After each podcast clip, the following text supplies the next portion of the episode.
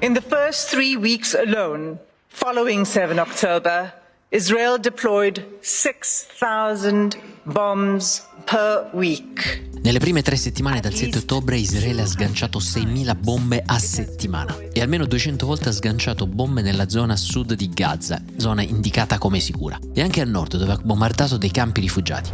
Israel has a genocidal intent against the Palestinians in Gaza. E ancora, Israele ha un intento genocida contro i palestinesi a Gaza.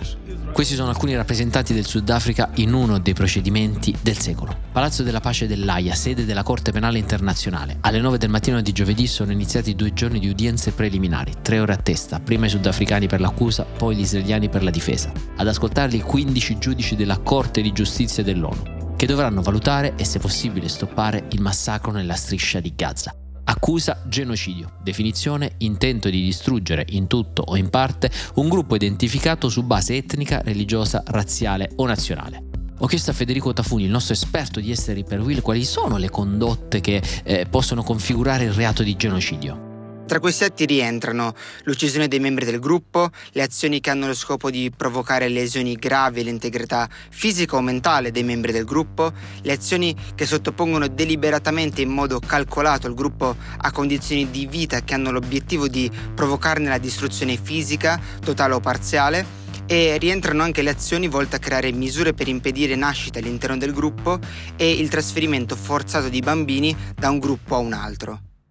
Questo processo nasce il 29 dicembre, quando il Sudafrica presenta un'istanza di 84 pagine durissime di attacchi contro Israele. Siamo al 97 giorno di guerra, secondo Hamas ci sono 23.000 palestinesi morti, di cui 10.000 bambini, 1.200 morti nell'attacco del 7 ottobre e nella notte tra ieri e oggi USA e Gran Bretagna hanno attaccato le basi dei ribelli Houthi in Yemen.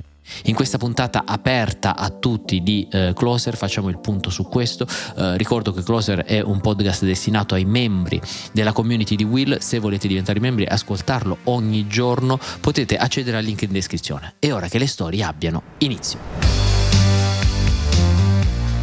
Ciao, sono Francesco Giano e questo è Closer, l'attualità e i suoi protagonisti visti da vicino. L'accusa è semplice. Le azioni di Israele mostrano una sistematica condotta da cui si può dedurre un genocidio. I palestinesi vengono uccisi nelle loro case, nei rifugi, negli ospedali, nelle moschee. Il livello di uccisione è così alto che i corpi sepolti in alcune fosse comuni spesso non vengono identificati, accusa il Sudafrica.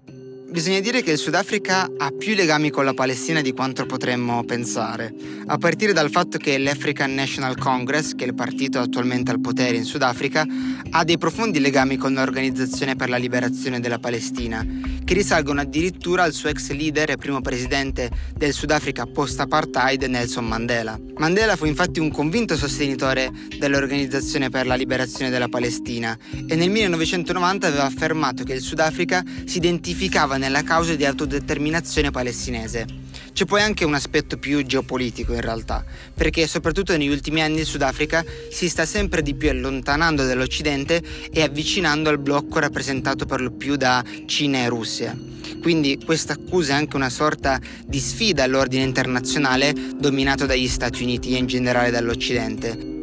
Ecco, ho chiesto a Federico che ha letto tutte le 84 pagine dell'atto d'accusa del Sudafrica quali sono stati gli elementi che lo hanno più colpito mi ha colpito soprattutto una sezione in cui il Sudafrica riporta precise dichiarazioni fatte da politici e funzionari israeliani, tra cui il primo ministro Netanyahu, per dimostrare come anche il linguaggio usato dal governo possa essere una parte importante di un caso così delicato. Tra queste dichiarazioni mi hanno colpito molto quelle in cui si paragonano gli abitanti di Gaza a degli animali di fatto deumanizzandoli. E poi mi ha anche colpito la sezione in cui il Sudafrica accusa Israele di prevenire la nascita di bambini nella striscia di Gaza attraverso una distruzione fisica causata ovviamente da, da bombardamenti o da attacchi militari, ma anche mentale riportando il dato delle nascite premature che sono aumentate di circa il 30% nella striscia di Gaza a causa dello stress degli eventi traumatici vissuti dalle donne incinte.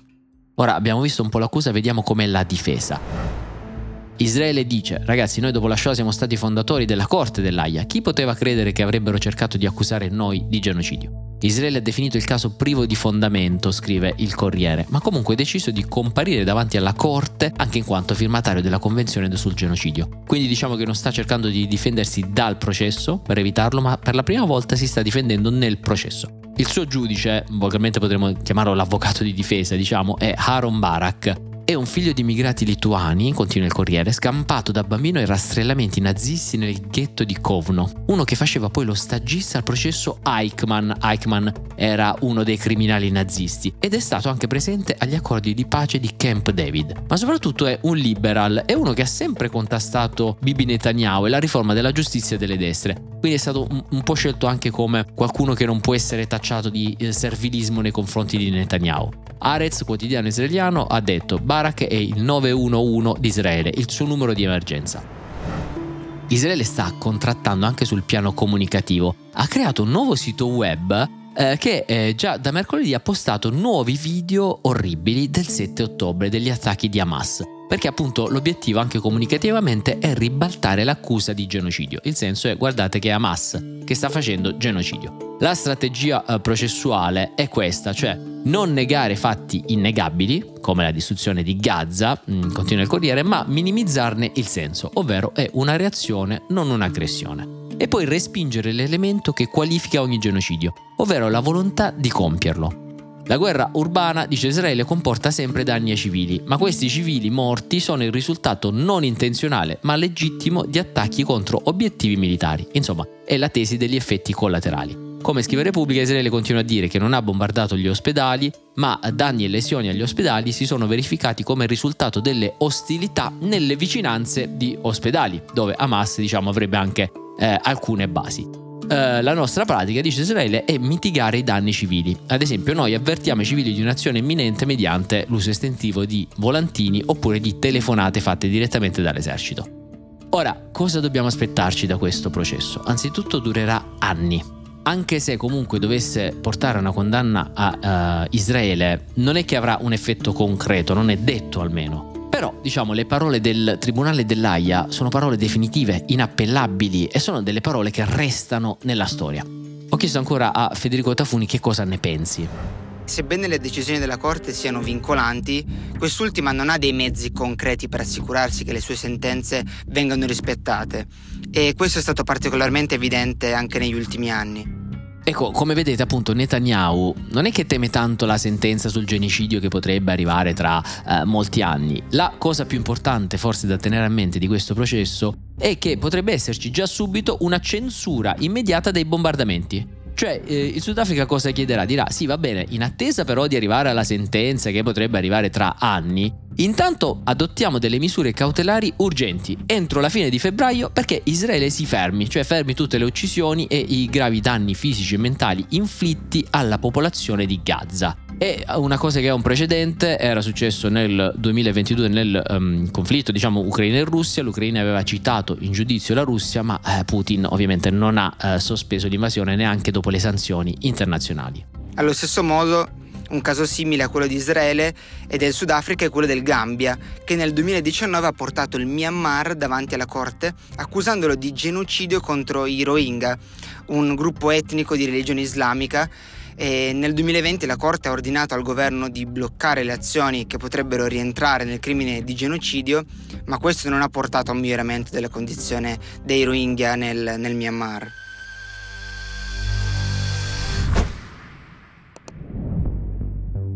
Notizia collegata purtroppo al conflitto, nella notte tra giovedì e venerdì USA e Gran Bretagna hanno iniziato a bombardare alcuni basi in Yemen dei ribelli Houthi, dopo che questi avevano uh, compiuto attacchi per mesi alle navi occidentali che passavano nel Mar Rosso, eh, lungo anche il canale di Suez. Ora, chi sono gli Houthi? Eh, come scrive il New York Times, sono un gruppo ribelle yemenita che è sostenuto dall'Iraq. Da novembre stanno lanciando dozzine di attacchi contro le navi che appunto navigano in quelle acque. Calcolate che è una rotta marittima attraverso la quale passa il 12% del commercio mondiale. Quindi più di una nave commerciale su 10 nel mondo passa da quel tratto lì. Gli Houthi sono un gruppo di ribelli sciiti, sono sostenuti dall'Iran, combattono il governo dello Yemen da circa 20 anni e ora controllano il nord-ovest del paese e anche la sua capitale. Fondamentalmente loro hanno un'ideologia di opposizione a Israele e agli Stati Uniti. Loro fanno parte del cosiddetto asse della resistenza. È un asse che è guidato da Iran, Hamas nella striscia di Gaza e Hezbollah in Libano. Quindi vedete come si compongono questi puzzle. Dal 7 ottobre, eh, dopo l'attacco di Hamas, eh, gli Houthi hanno dichiarato il loro sostegno ad Hamas e hanno detto che insomma avrebbero subito preso di mira qualsiasi nave in viaggio verso Israele o in partenza adesso, quindi qualsiasi nave che passava attraverso il Mar Rosso.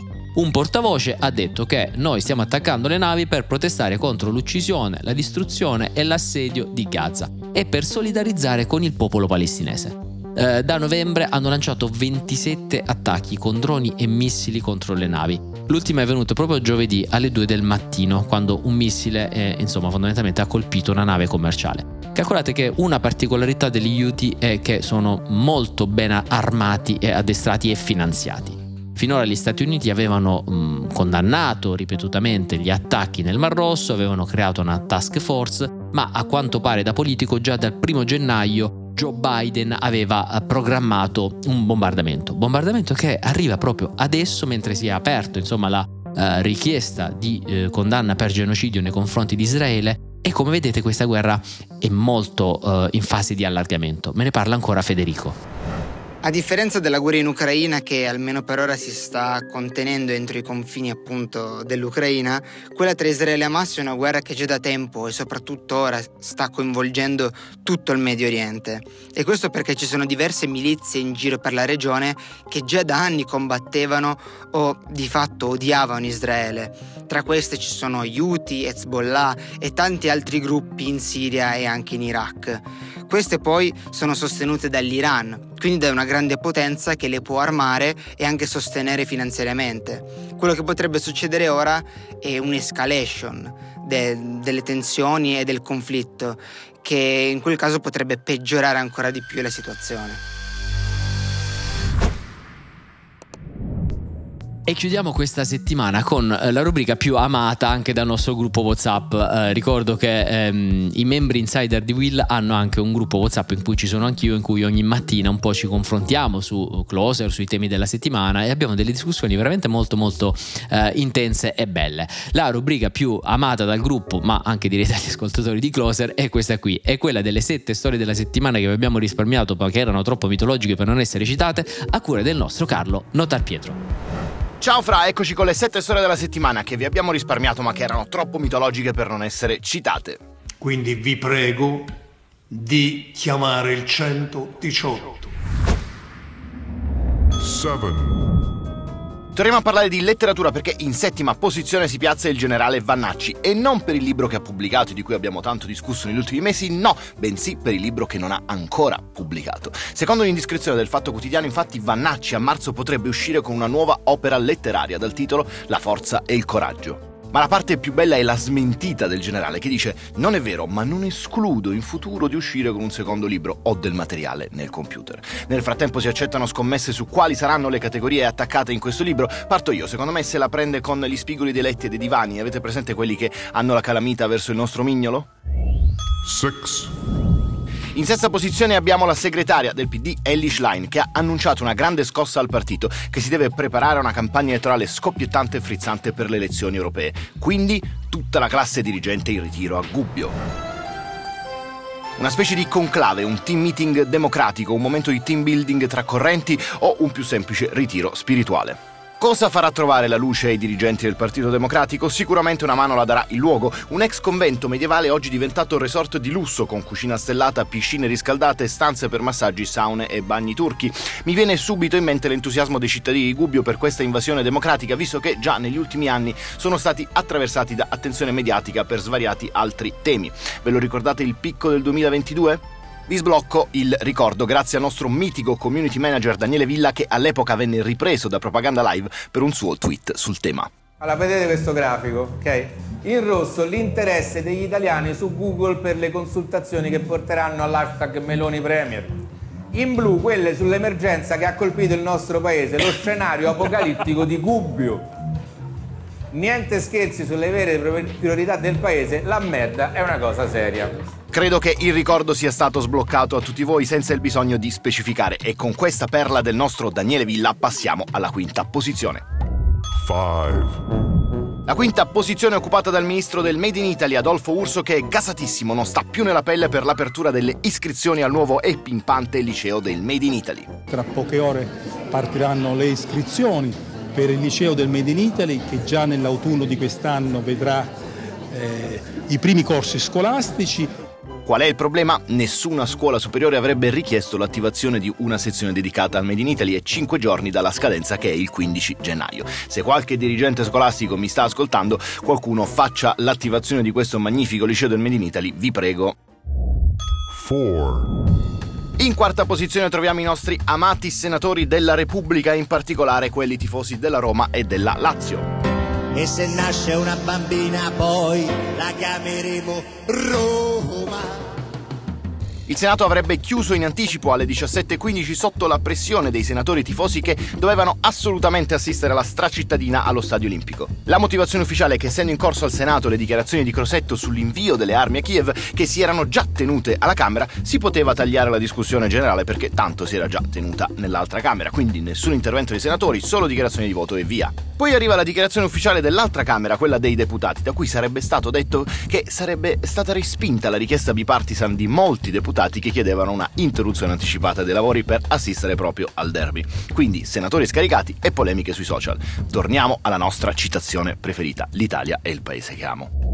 3. La terza posizione è occupata dal nostro mitico presidente della regione Campania Vincenzo De Luca che questa volta però lo fa in duetto col presidente del Veneto Luca Zaia. I due presidenti discutono ironicamente su come spartirsi l'Italia in due. Cosa semplice. Ora facciamo i cazzi nostri. Esatto. La Repubblica tua, io mi faccio a questo è poco ma sicuro. Ci vediamo dentro la Costa Smeralda. La Costa Smeralda con noi. De Luca quindi propone facciamoci i cazzi nostri, tu fai la Repubblica 2 e io le due Sicilie. Zaia chiede però la Costa Smeralda. I due non sono nuovi a questi siparietti, nel 2022 avevano discusso di fronte ai giornalisti sul tema più divisivo in Italia probabilmente, la gastronomia quasi su tutto, tranne che sulla gastronomia perché lui Mi continua... ricordo che la pizza napoletana era fatta a Luca Zaia STG a livello comunitario. Eh beh, Mettitela via, mettitela via. Insomma, abbiamo trovato qualcuno che tiene ampiamente testa al nostro indiscusso leader della classifica settimanale di Closer. 2. La seconda posizione è occupata invece dal ministro dell'agricoltura, della sovranità alimentare e delle foreste Francesco Lollobrigida. Questa settimana ci ha messo davvero passione ed entusiasmo per entrare in questa classifica. Prima ha fatto impazzire i social con un post su X dove ha detto che c'è un tema delicato in questo paese che porta solo rogne e di cui gli avevano detto di non occuparsi e invece lui, che il coraggio ce l'ha, annuncia ufficialmente che se ne occuperà. Di che tema parliamo? L'ippica. Ora io voglio capire chi è che gli ha consigliato di non occuparsene, sembra che stiamo parlando di poteri oscuri e deviati della Repubblica. Poi si è discusso anche ampiamente del suo trapianto di capelli e infine il momento più alto della settimana. Se l'Europa dice che è lecito acquistare e nutrirsi di insetti, il governo italiano sostiene che deve essere garantita anche la possibilità di non farlo. Il ministro ha fatto questo ragionamento intervenendo alla Camera qualche giorno fa, ma è sfuggito a tutti quanti il momento in cui l'Unione Europea avrebbe obbligato i cittadini italiani a mangiare insetti. Ma vabbè. One. Meglio passare alla prima posizione della classifica di questa settimana delle storie che vi abbiamo risparmiato ma che erano troppo mitologiche per non essere citate, che è occupata da un decreto legislativo pubblicato in Gazzetta Ufficiale. Che così, su due piedi, sembra davvero poco mitologico, se poi ci aggiungo che è un decreto che parla di tasse, probabilmente chiudete subito la puntata. Ma non fatelo perché merita. In pratica, questa settimana ha girato in rete questo decreto pubblicato in Gazzetta Ufficiale i primi giorni del 2024 in cui si parla dei diritti del contribuente, ma nella scrittura qualcosa è andato storto, in particolare con il correttore automatico, in ben tre passaggi della legge che vi leggo brevemente. Primo, all'articolo 2, comma 4 è aggiunto il seguente, 4 bis. Le nonne tributarie impositive si applicano esclusivamente ai casi e ai tempi in essi considerati. E ancora, gli atti della riscossione indicano la nonna tributaria di riferimento in relazione alla quale sono stati calcolati. E infine, la notificazione seguita in violazione delle nonne di legge è nulla. Insomma, è saltato il termine norma ed è arrivata una molto più pimpante ed entusiasmante nonna. E io già mi immagino la nonna tributaria che insegue i suoi nipotini per avere indietro almeno il 50% della paghetta settimanale, altrimenti le polpette al sugo della domenica non saranno servite. E con questa storia che avremmo voluto evitare, noi eh, ci lasciamo, chiudiamo questa settimana parecchio intensa. Io vi ricordo, Closer è un prodotto quotidiano, ogni giorno cerchiamo di approfondire a fine della giornata le notizie più importanti delle ultime 24 ore. Per eh, accedervi potete eh, diventare membri di Will eh, cliccando sul link in descrizione e noi ci sentiamo alla prossima puntata.